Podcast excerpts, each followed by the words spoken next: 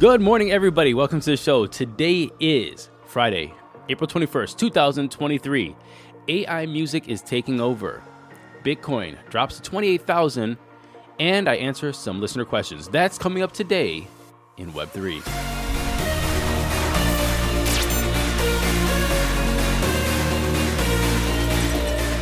Welcome back, welcome back. I hope everybody's doing well. Uh, it's Friday, so hope you have a great weekend, good weather from where you are.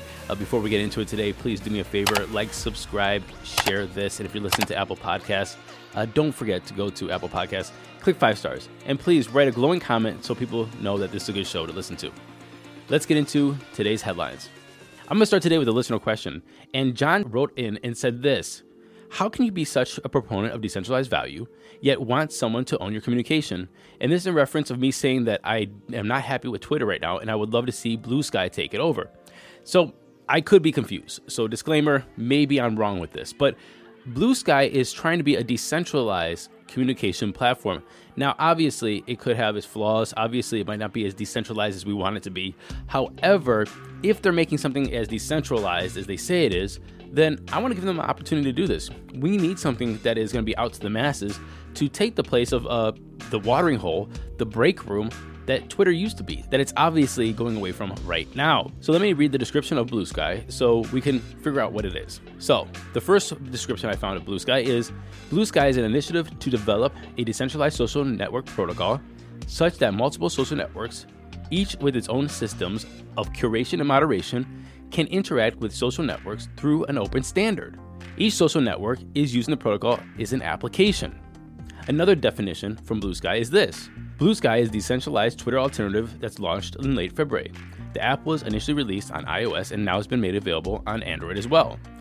The web, email, RSS feeds, XMPP chats, what all these technology had in common is they allow people to freely interact and create content without a single intermediary.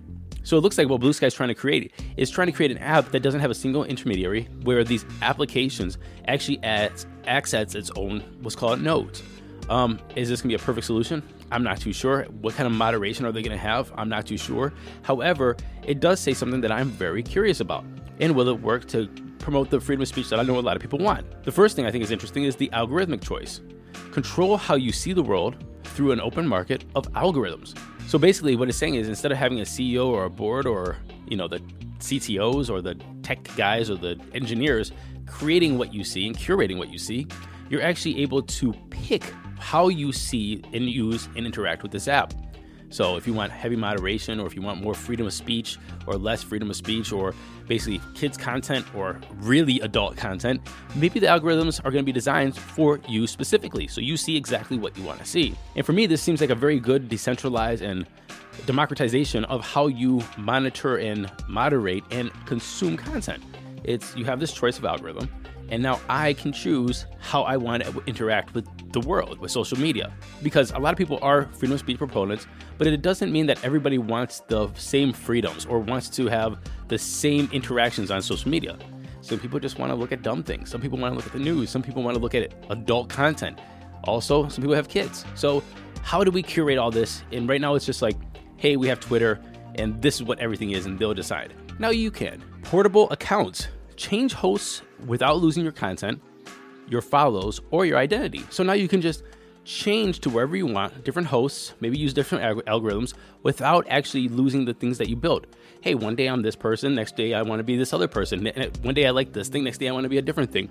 One day I'm using this host, one day I want to use this host because I don't like what this host is doing. If that's a possibility, that's even more freedom. And so, John, thanks for writing in. But just to push back a little bit, maybe I don't understand how Bluesky is, and I would like you to write back in and explain uh, what the problem you think is with Bluesky. But I'm looking at this as an evolution to decentralized social media that could be out to the masses, that allows people the freedom of choice while protecting uh, freedom of speech, and maybe this is the, a place where we want to go with our social media. So I don't know where we want to go with our social media, but I do know that AI is going wherever it wants to go when it comes to music.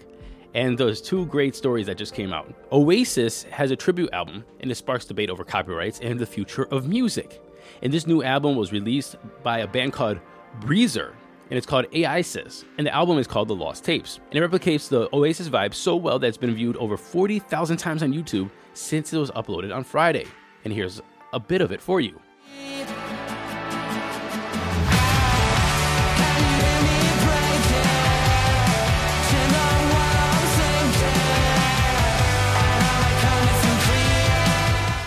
And the interesting thing here is, is they're not calling this Oasis. They're saying that this is a different band that's making a tribute to Oasis in the style of Oasis, but it's not Oasis.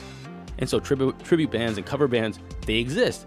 So maybe this is a way to get around the legality, the copyrights, the trademarks to make music like certain artists. Kind of like what we heard yesterday with Drake in The Weeknd, as you're hearing here.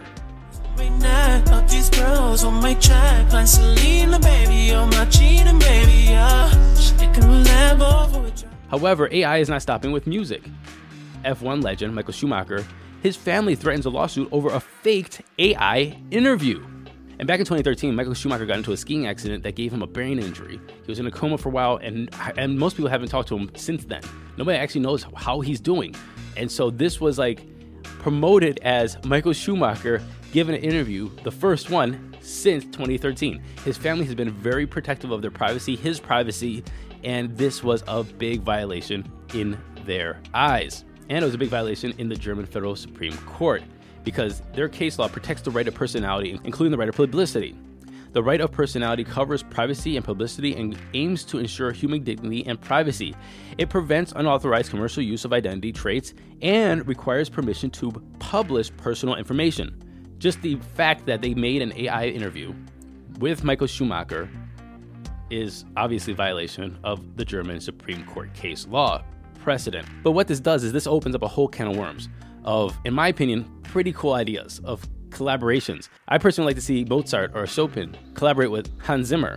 I would love to see the Beatles and Elvis do a mixtape. and you know what else besides music? I would love to see the greats of the past when it comes to sports compete either in modern times or against each other.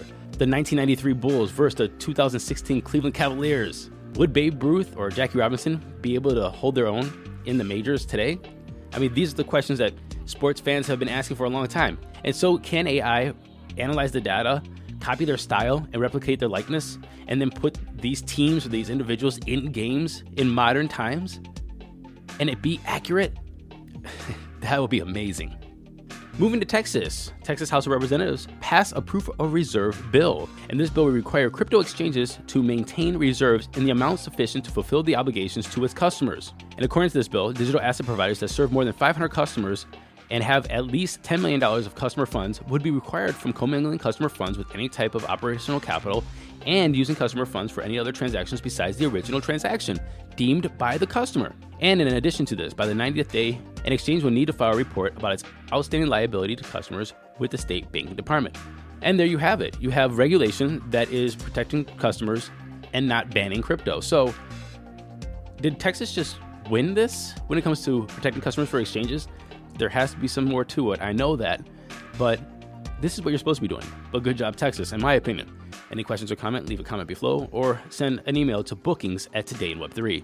Tether is minting another billion dollars on Ethereum. And according to the Tether CTO, the minting represents an inventory replenish, and it's an authorized but not issued transaction, meaning that this amount will be used as inventory for the next period of issuance requests and chain swaps. So Tether is not only increasing their market share, but also taking away from USDC. Tether does not have total dominance of the stablecoin market. It's sitting at currently 44.45% of the Ethereum stablecoin supply. The next is USDC with around 36.1%, and well, the second highest is BUSD with 8.1%. Now, let's get into those crypto prices. Here comes the money. Here we go. Money talk. And the time is 9:44 a.m. Eastern Daylight Saving Times. We have Bitcoin sitting at $28,281. It's down 1.8% in 24. The seeds of this market slump were sown last week when the US Federal Reserve hinted at another 25 basis point hike. And with that, there's been a decline in gold and Bitcoin prices. And when that happened, we had liquidations of longs. Over the past 24 hours, over $158 million of derivative contracts were liquidated, and 80% were long. That brings the total liquidations to this week of being around $400 million. Moving on with the prices. Ethereum's at $1,921, down 2.5%. Tether's number 3. Binance is at 328, up 0.7%. And USDC's number 5. Rounding off the top 10, we have XRP, Cardano, Doge, Matic, and Solana. The total market cap is at 1.19 trillion, a BTC dominance of 45.9, and an ETH dominance of 19.4. And that was our show today. Tomorrow we'll be back with a great interview about the future of AI. And until tomorrow, happy hodling, everyone. Hey everyone, the bull run is coming. It's coming quick. And you need to be up to date on everything that's happening in the Web3 space. So please follow us on Twitter and like, subscribe, share these videos so we can keep you up to date daily on Web3 News.